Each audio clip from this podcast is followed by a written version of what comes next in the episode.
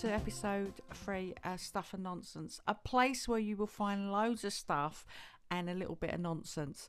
Look, I'm Jo, the one that's not all Northern Irish. I'm Annella, the one it is.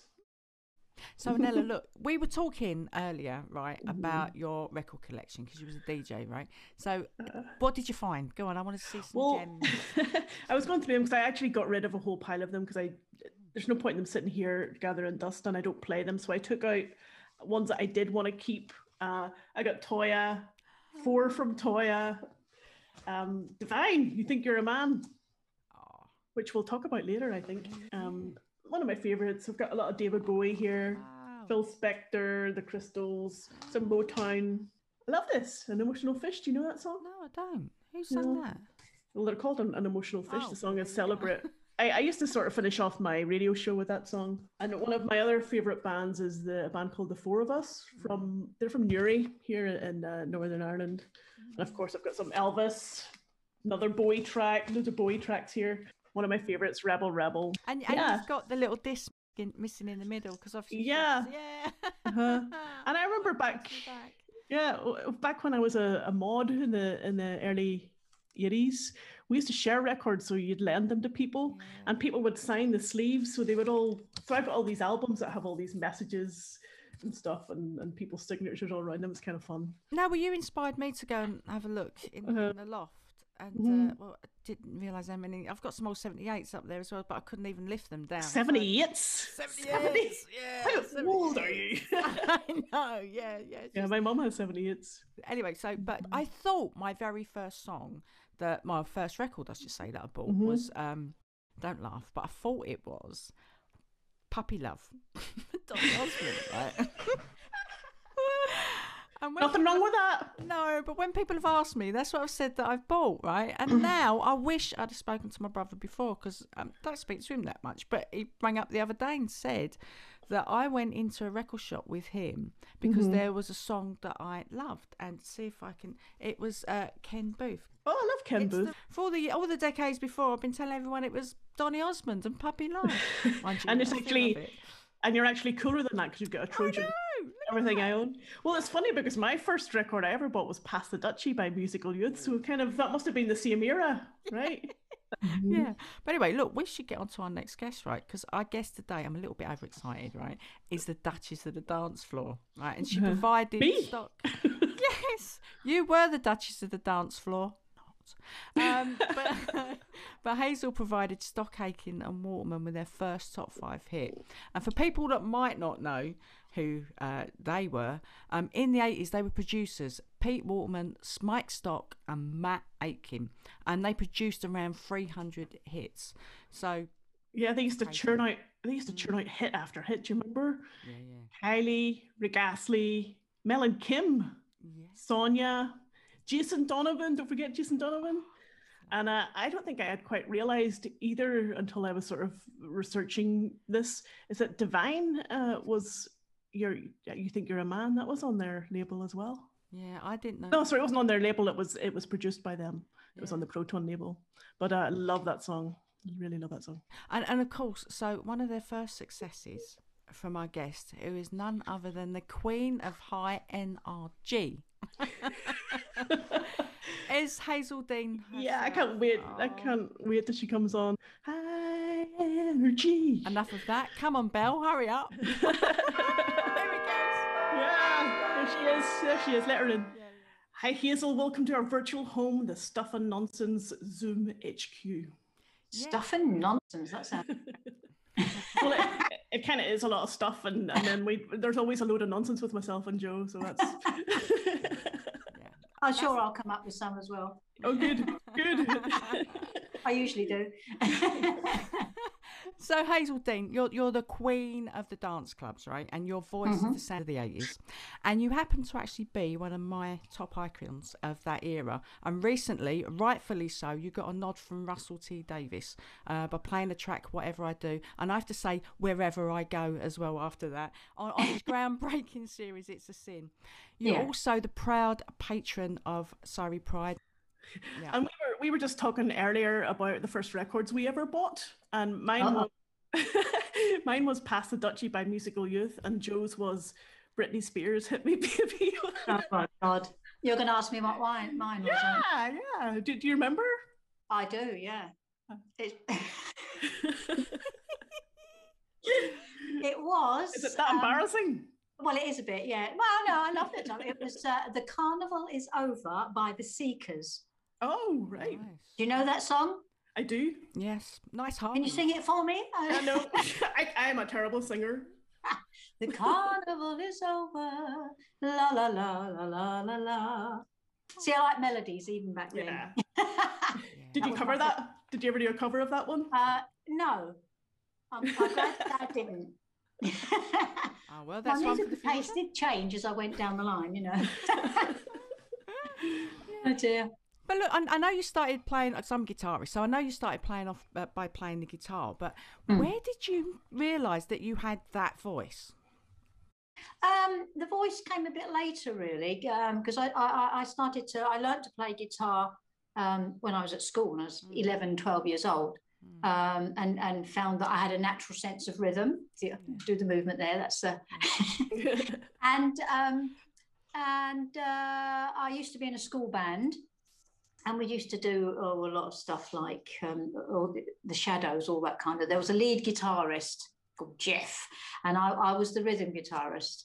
And it all sort of started from there, really. But I never really started singing until probably I was about 13 or 14, and I joined a sort of little, more of a local dance band. Hmm. And we go around doing little gigs all over Essex, and just sort of happened to ask me one day if I if I could sing, basically. So I said, well, I had sang, you know, I'd done some backing vocals in some of the bands, and uh, well, I said, well, yeah, I, I can sing. So that's how it kind of started, really, just, just singing. And I used to sing a lot of sort of jazz, more jazzy type songs, obviously pop songs of the day.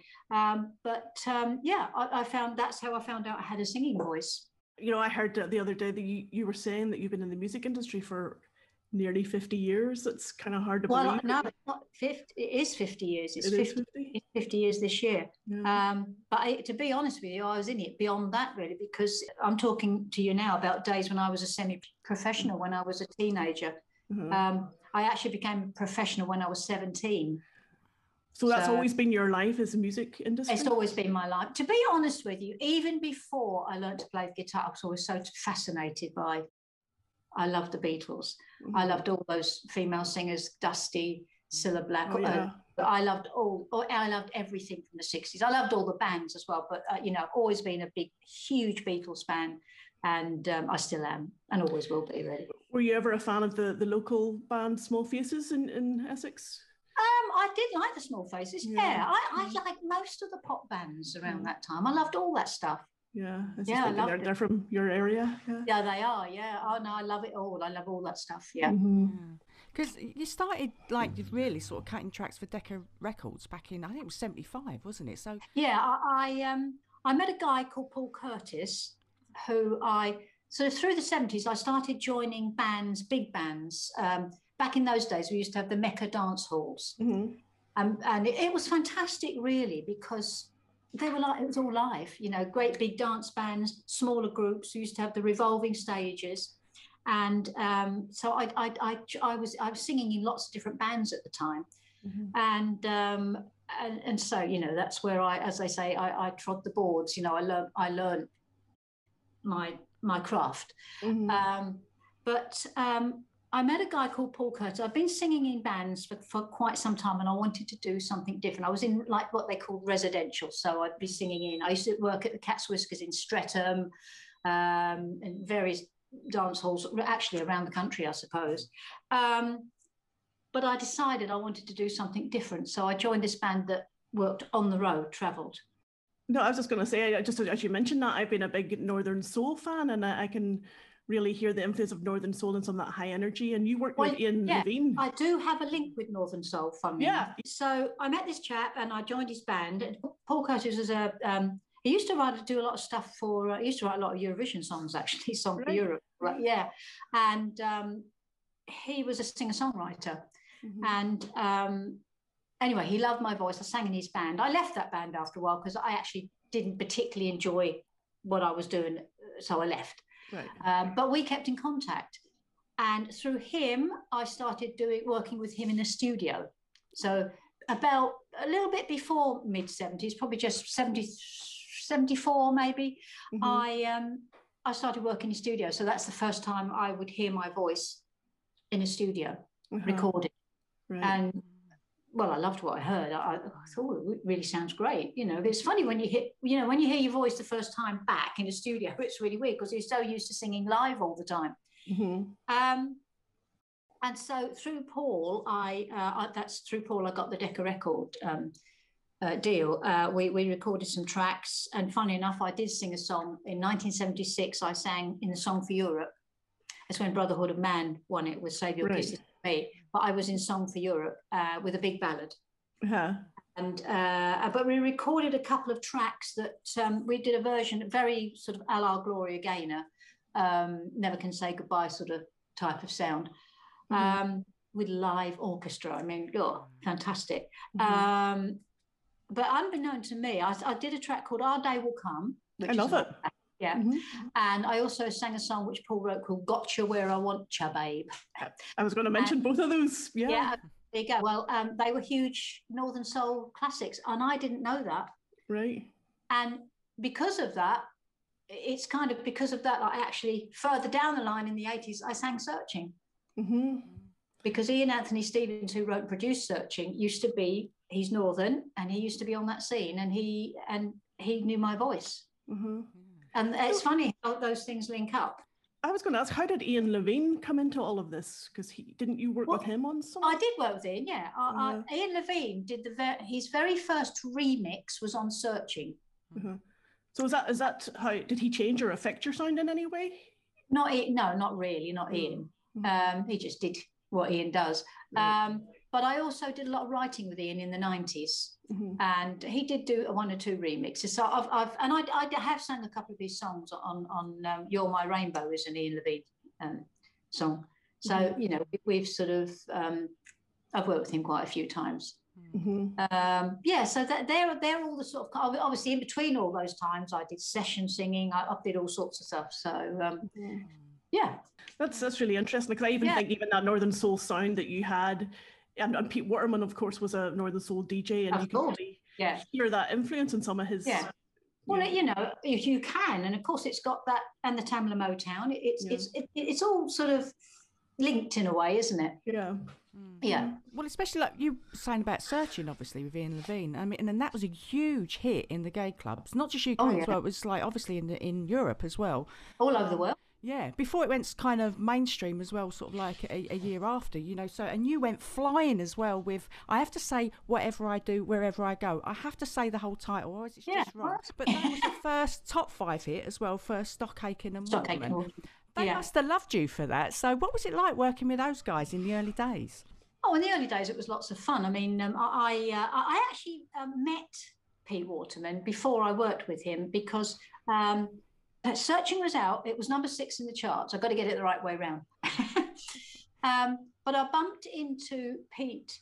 Um, no, it was before Search became a hit um, because I actually got one of my own songs. Um, I had a song uh, in the last eight for Song for Europe back in 1984. Bef- before I before Searching became a hit, it was like early part of the year because you you know what's going to go into the last eight, sort of probably in January, February. No, actually, you know it before Christmas, so you have to get your song prepared. Hmm. So I got my song in the last eight Yeah. for Song for Europe, 1984. Sinitta was in that year as well, singing a song, funnily enough that's when I met Pete Waterman because Barry Evangelis, who used to run Proto Records, he put me together with Pete because Pete, that's what Pete used to do. He had a, a, a, a company called Loose End Productions and he used to put people together, producers, singers. So he put me together with this, this producer and, um, and it was a ballad. And, I, and in 1984, I actually sang in the Song for Europe again with one of my own songs. it didn't win, but the decision we had made is Searching had been out in the clubs through 83 and I'd been working all the clubs and going to America, blah, blah, blah. And we said, if we don't win this song for Europe, we'll re-release Searching. So in 1984, I didn't win Song for Europe. And so we re-released Searching. And, you know, the rest is history, as they say. Thank goodness you didn't win then. That's right. Yeah, well, in a way, yeah. I was, I was, I was a bit, I wasn't very happy at the time, I can say. And I So said, just- never, never again. Uh, doing, And- oh, in, in those in those days of the, the, the hit factory and, and as they were churning out those hits, did you see other other artists in the corridors? Was it that busy? Yeah, sometimes I did, but um, I mean, it, to me, the, the best times were the early days. Mm-hmm. You know, because after after searching had been a hit, I bumped into uh, again at Proto Records. I bumped into Pete Waterman, and and um, they were doing some stuff for uh, some other tracks for Proto Records. hmm And Se- Searching was sitting at number six in the charts, and I hadn't got follow up. Right. So he said, "Well, what what are you doing then? "Oh, what's happening, kid?" It's, he, you know, it's called everyone kid. He's not that much older than me. so um, um, I said, "Well, it's, it's it's a bit tricky, really, because you know, I'm, there I am. It's lovely. I'm sitting at number six. I said, but I don't have a follow up." And he he literally said to me, "You must come and meet these two guys I'm working with. These two new guys. Um, we're doing a we're doing some tracks down at the Marquee Studio." So he said, "Come meet them." So off I trot to the Marquee Studio. There's Mike and Matt sitting there, and, and the track I hear, because the Marquee Studio at that time was like, it you know, it was a fantastic studio. The sound was just superb, Mhm. and um, I heard the backing track to uh, "You Think You're a Man," Divine. Hold that. Hold that thought. Oh, how funny! Well, do you know we were we were going through our records. They were talking about going through our records, and I I came across that. And I, Oh, how knew I funny. had. I Yeah. knew I had it, and I loved. I used to play because I DJ'd in London. Yes. Well, that's the track I heard in the Yeah. studio. backing And- great track. I I went, oh my god, this is fantastic. This is Mhm. perfect. And then we we came up with uh, whatever I do wherever I go, and again it just well it, it was their top five first top five single. Yeah. So you know it was it was fantastic. So you've you've toured quite a lot, and you've like you've had success all over the world, from Yeah, Europe, South Africa, the US, Australia, and beyond. Um, I even remember seeing a poster for you when I was in Corfu in the eighties on a holiday. Did you have a favorite place you like to perform, or a favorite city in the US? Or Um, I, I used to. I mean, I, I oh, people ask me my favourite club. It's not really the club itself; it's the people in it. So Uh-huh. I mean, most places are fantastic. You know, you have good, you have bad, but nine times out of ten, fantastic time. And those those early days were brilliant. Um, I used to love going to America.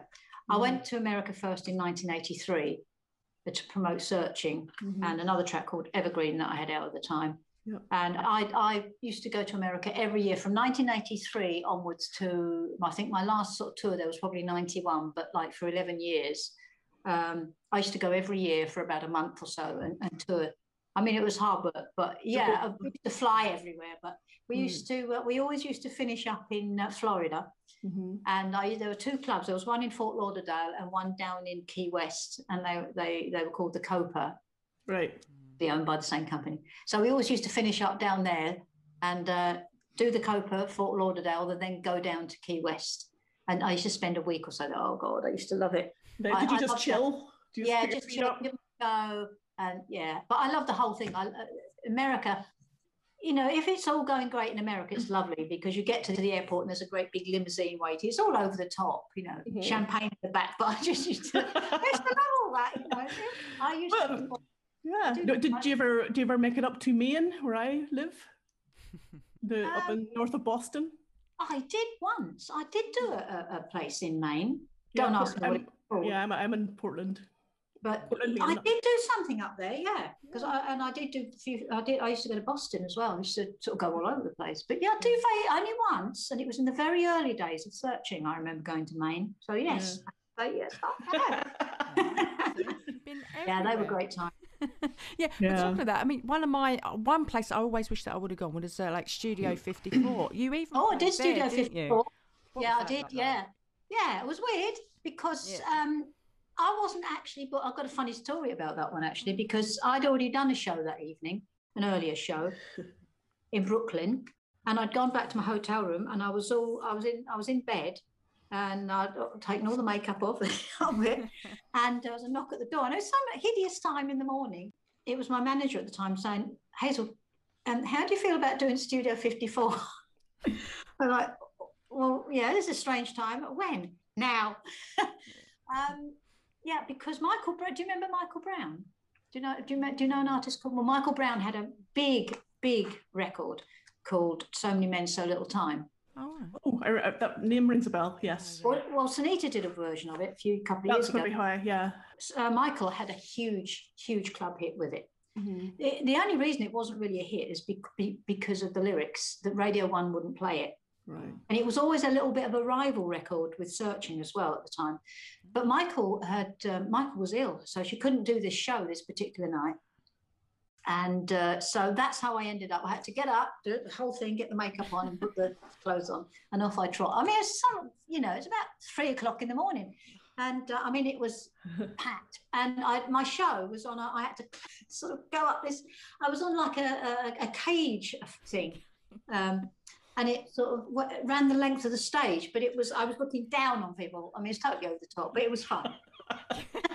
they, they did let you out all right. They wasn't locked in. Well, eventually, anything. It yeah, yeah. Is, is there video footage of that? I'd love to see that.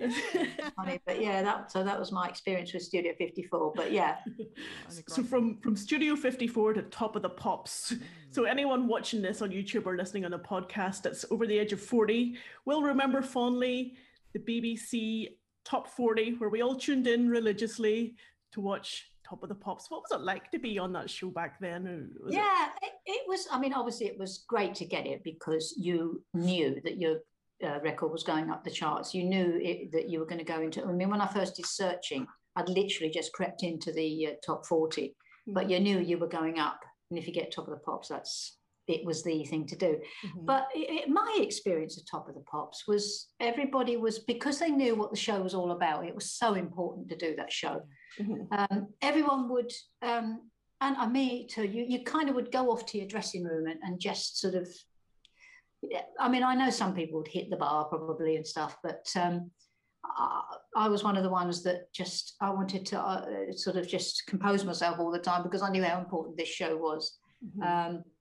So you, you you did see people in the corridors and things, but everyone was so sort of concentrating on what they were going to do, and, and so it was it was a bit like that. But it but it was great to do. I loved it, and then once you get on there and do it, it's it's fabulous. Isn't it? Yeah, there was a lot of Mhm. miming as well back then, wasn't there? And Well, it's, it's not miming; it, it's called lip syncing. You, Oh, you, you, if you watch Drag Race, sorry, I'm going. Yeah, yeah. yeah, Start Jo on Drag Race. you know, you know, people say about the, miming or whatever you want to say, but you know, lip syncing has its own. It's, it's quite an art form in its own way, Uh, yeah, and because I would lip sync, yeah. but I'm still singing. I'm still belting it out. Mm. But sometimes, I see, I was a person that used to think, actually, I don't mind this because sometimes the sound on on a show, and the BBC used to be really not so good with sound sometimes. Now, Sometimes the sound is bloody, excuse me, is awful. Sorry about that. That's all right. Um, and I, I actually hadn't, I didn't have any problem with it at all.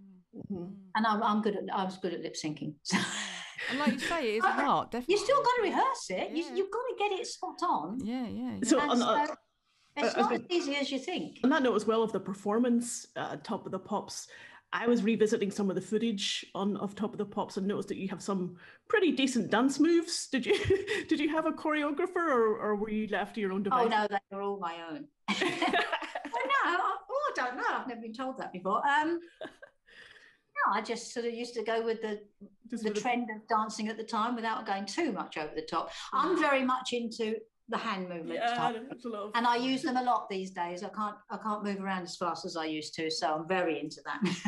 yeah.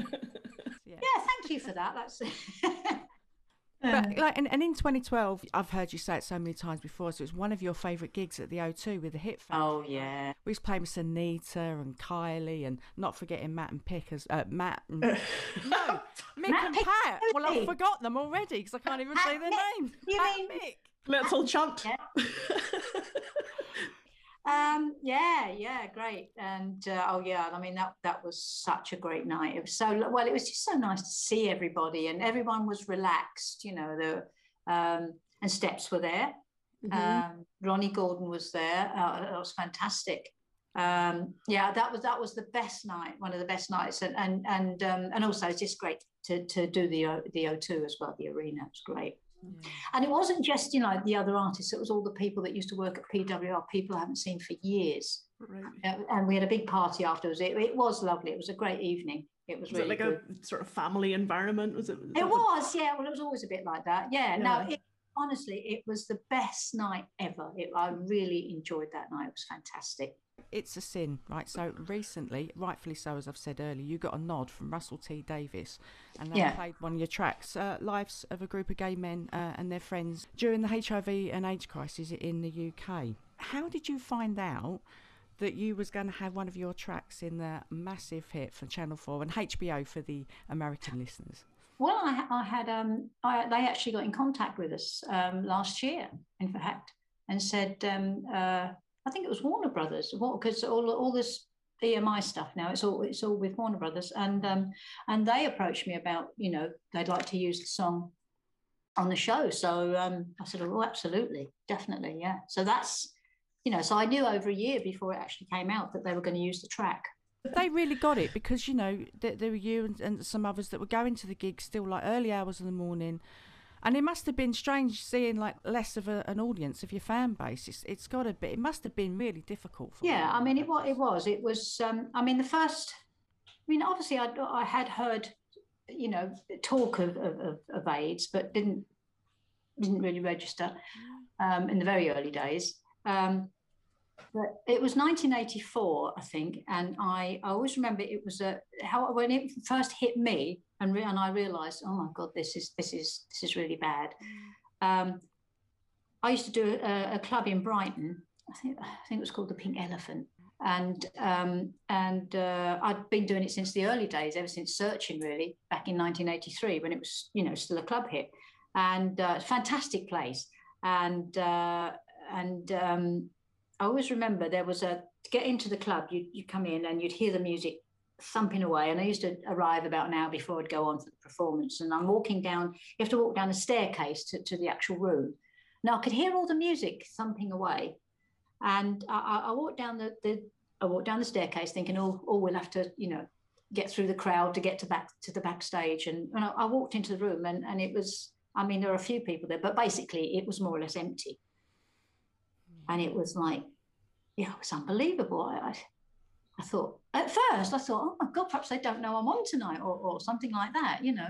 Um, but then obviously uh, chatting to various people and it, and it was it was because people were frightened to go out because of the AIDS virus, mm-hmm. and that was my first sort of encounter with it really.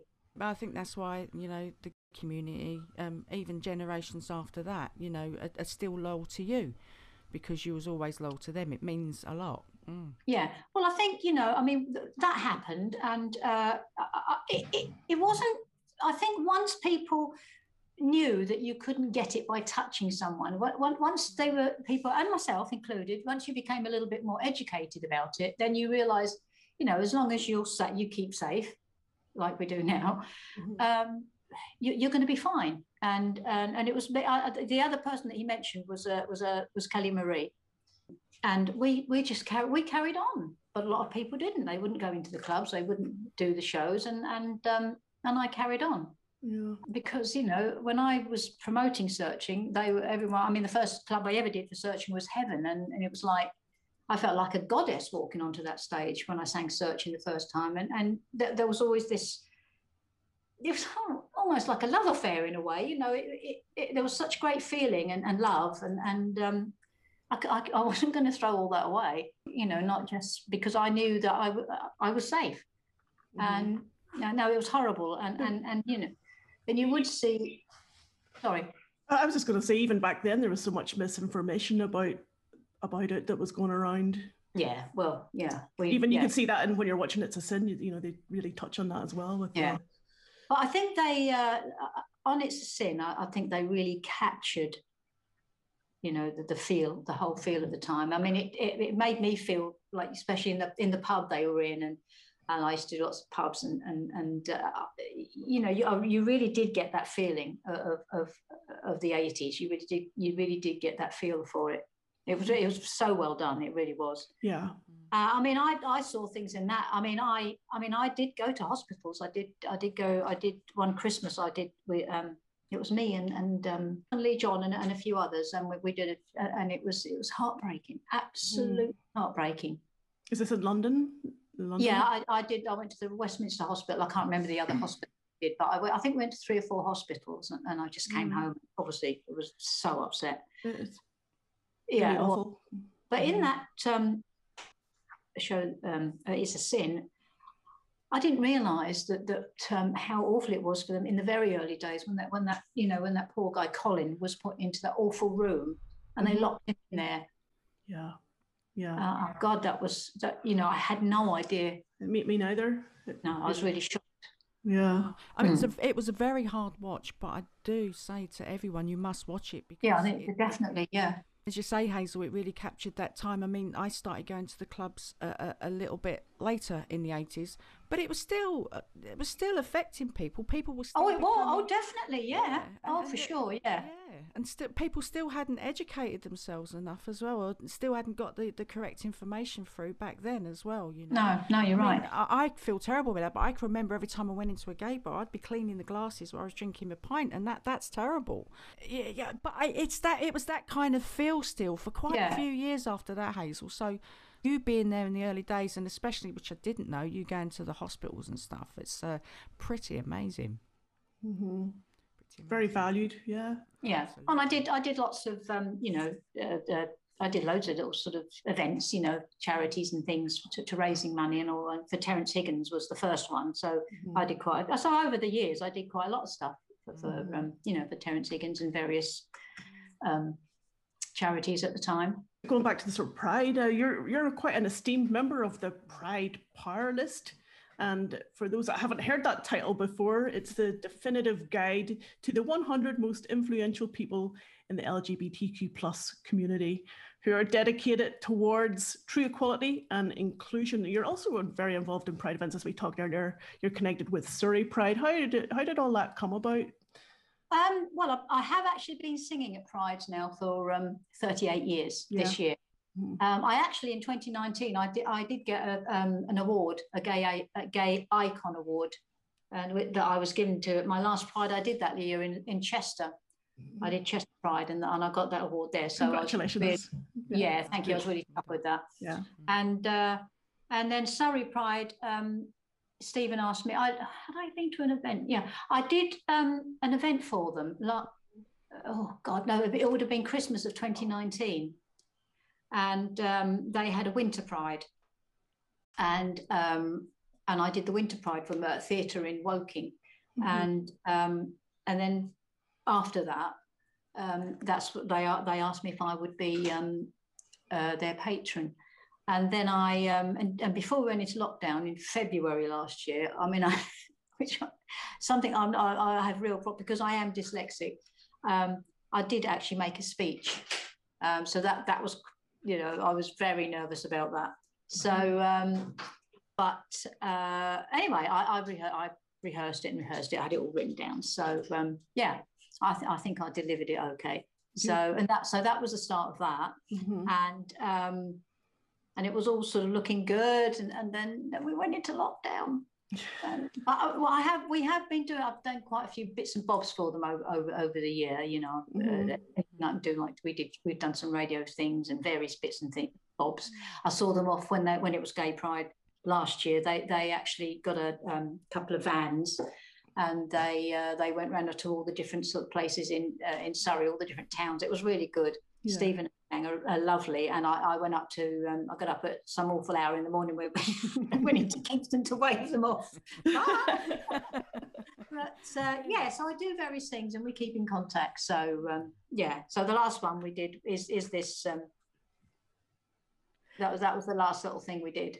Yeah, we it. definitely wanted to talk about that. Yeah, so we keep doing bits and bobs. You know, the best we do what we can.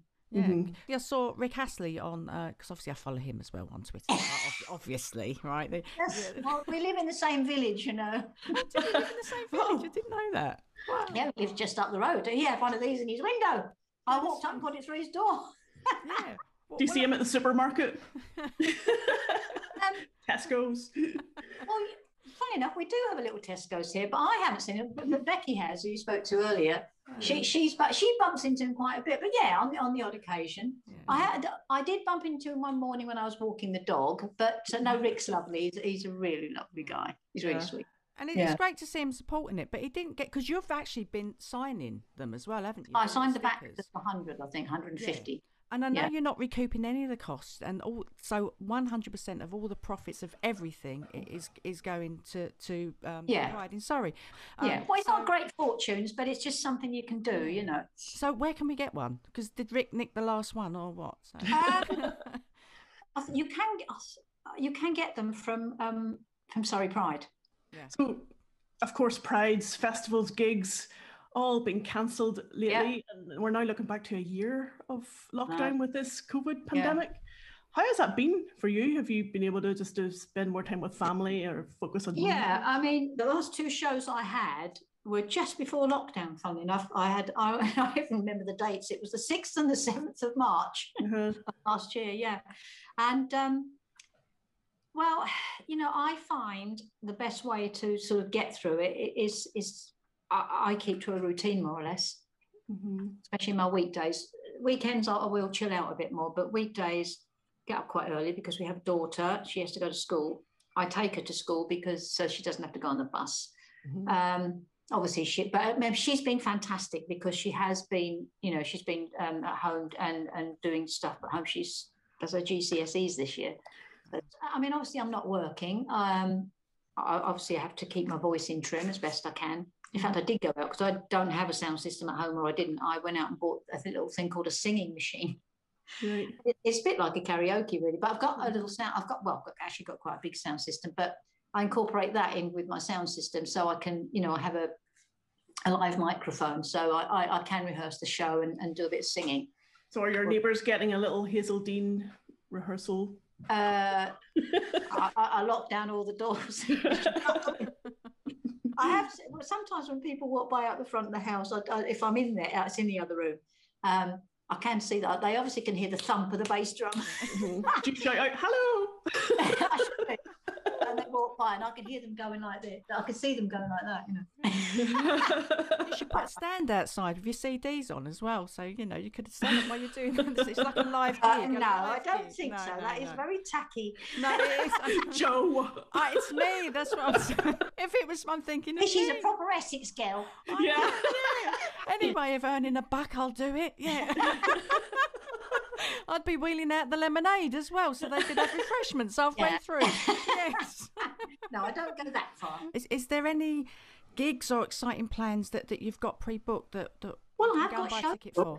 Yeah, I've got, I've got. Um, my, my, well, hopefully, my first shows are, are meant to be the end of June, and one is is a was one is a no, one is a Let's Rock because I'm doing Let's Rock again this year, which is in in Leeds, Mhm. and I think I've got one the night before, but I'm not 100 percent sure yet in Kettering. I think that's a little festival as well, but I. I um, I, I, I don't. That only came in last week, so I don't think I've signed contracts. But yeah, I've got I've got some Let's Rocks in a few prides. So um, Wentworth, uh, I'm doing that later on in the year. So I have got some things in, but whether I do them or not is Yeah.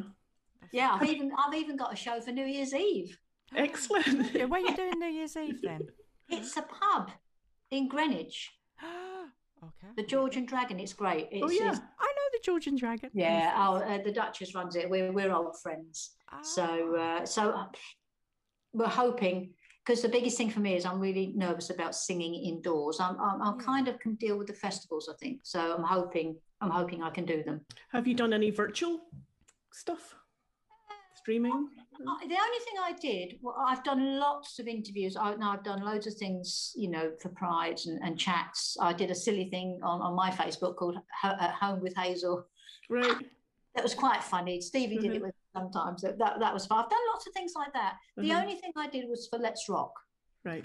They they, they wanted something, and, and that's the only thing. But I knew I'm I'm really funny about singing at home and and I'm really fussy about sound and everything. And then, like I said to you guys, I don't have a sound system, whereas some people do. They have them set up at home. I don't.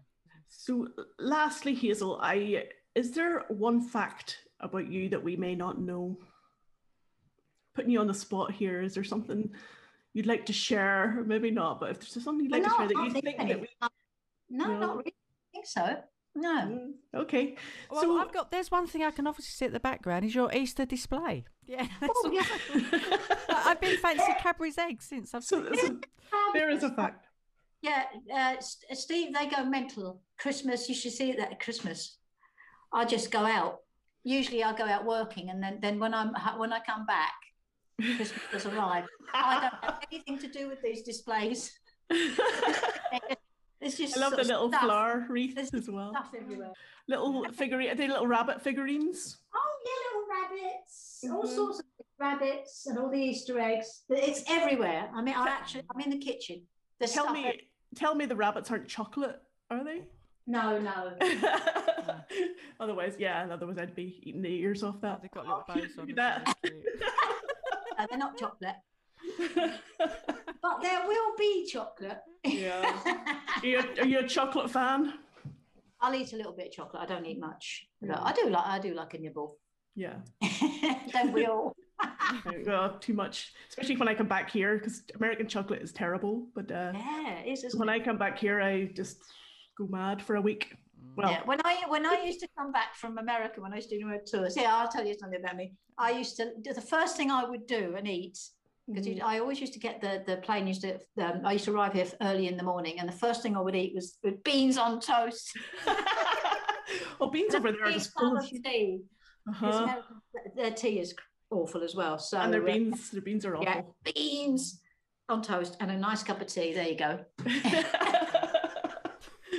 All right, so I think we've reached the quick fire round of this episode. God. this, This is is going to tell it's going to tell us a little bit more about Hazell Dean. I think actually, it, it's a very easy start. Very easy start. Tea or coffee? Oh, I like both. What's first thing in the morning? Tea Tea. and then a morning, only one coffee a day. Morning coffee, Mhm. Scone or scone? scone. So if you could only choose one cover to sing, would it be Addicted to Love or Never Can Say Goodbye? Never can say goodbye. Yes, a tune. Oh, I love isn't that song. Absolute tune. That, yeah. Uh, cats or dogs? Dogs, Yeah. Have you, what dog you got? I know you've got a dog. cockapoo. Very cute. So, if you had a choice, which country would you choose to tour in? Oh, um, Australia. Because I've no, I have never been to Australia yet. Oh, Yeah, it's a long flight. It is a long flight. That's what puts me off. That's Yeah, thing. I've done it. It's awful. Yeah, yeah. That's the only thing that I don't fancy. Beautiful place. I'd love to live there, but that flight. So, childhood hero. Oh, um, the Beatles. Great one. Yeah. Uh, pineapple on a pizza, yes or no? Yes, Oh, well done. Yeah. Red sauce or brown sauce? red. Last thing you watched on TV? Uh, Holby City. Records or CDs? CDs. and lastly, what music are you currently listening to at the minute? Oh, what's the last album? Uh, um, uh, there's a new. Uh, there was a Neil Diamond album album um, out at Christmas with the London uh, Philharmonic. And Right. um, I, I, I really like him as a songwriter. I think he writes great Mhm, songs. Yeah. And it's if you, I don't know if you like Neil Diamond. Mm. Don't like everything, but he writes some great songs. But it's it, it's fantastic the orchestrations and so that that's the last thing I listened to. Cheers, Hazell. Uh, It, it's been a real absolute joy. Um, and, and we wish you every success and health as well. Best of health in, in the rest of 21. But before you go, could you possibly remind us where we can find out more about you and any more future performances you want to plug?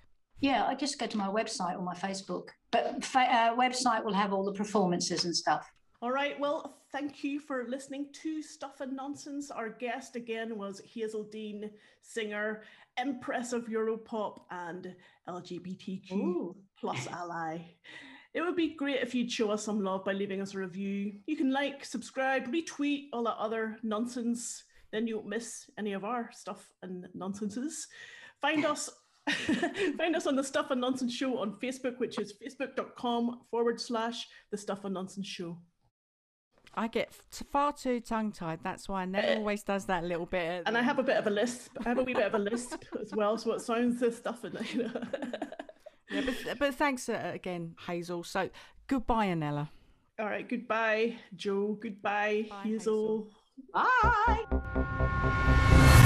You have been listening to the Stuff and Nonsense Show with Jo and Annella. Today's guest was Hazell Dean. You can read more about Hazell at hazelldean.net. That's Hazell spelled with two L's. And please show some love by liking and subscribing to the Stuff and Nonsense YouTube channel. Social network links are on Linktree, L-I-N-K-T-R dot E-E forward slash Stuff and Nonsense Show. Thanks again for listening. And remember, as Hazell says, hashtag turn it into love.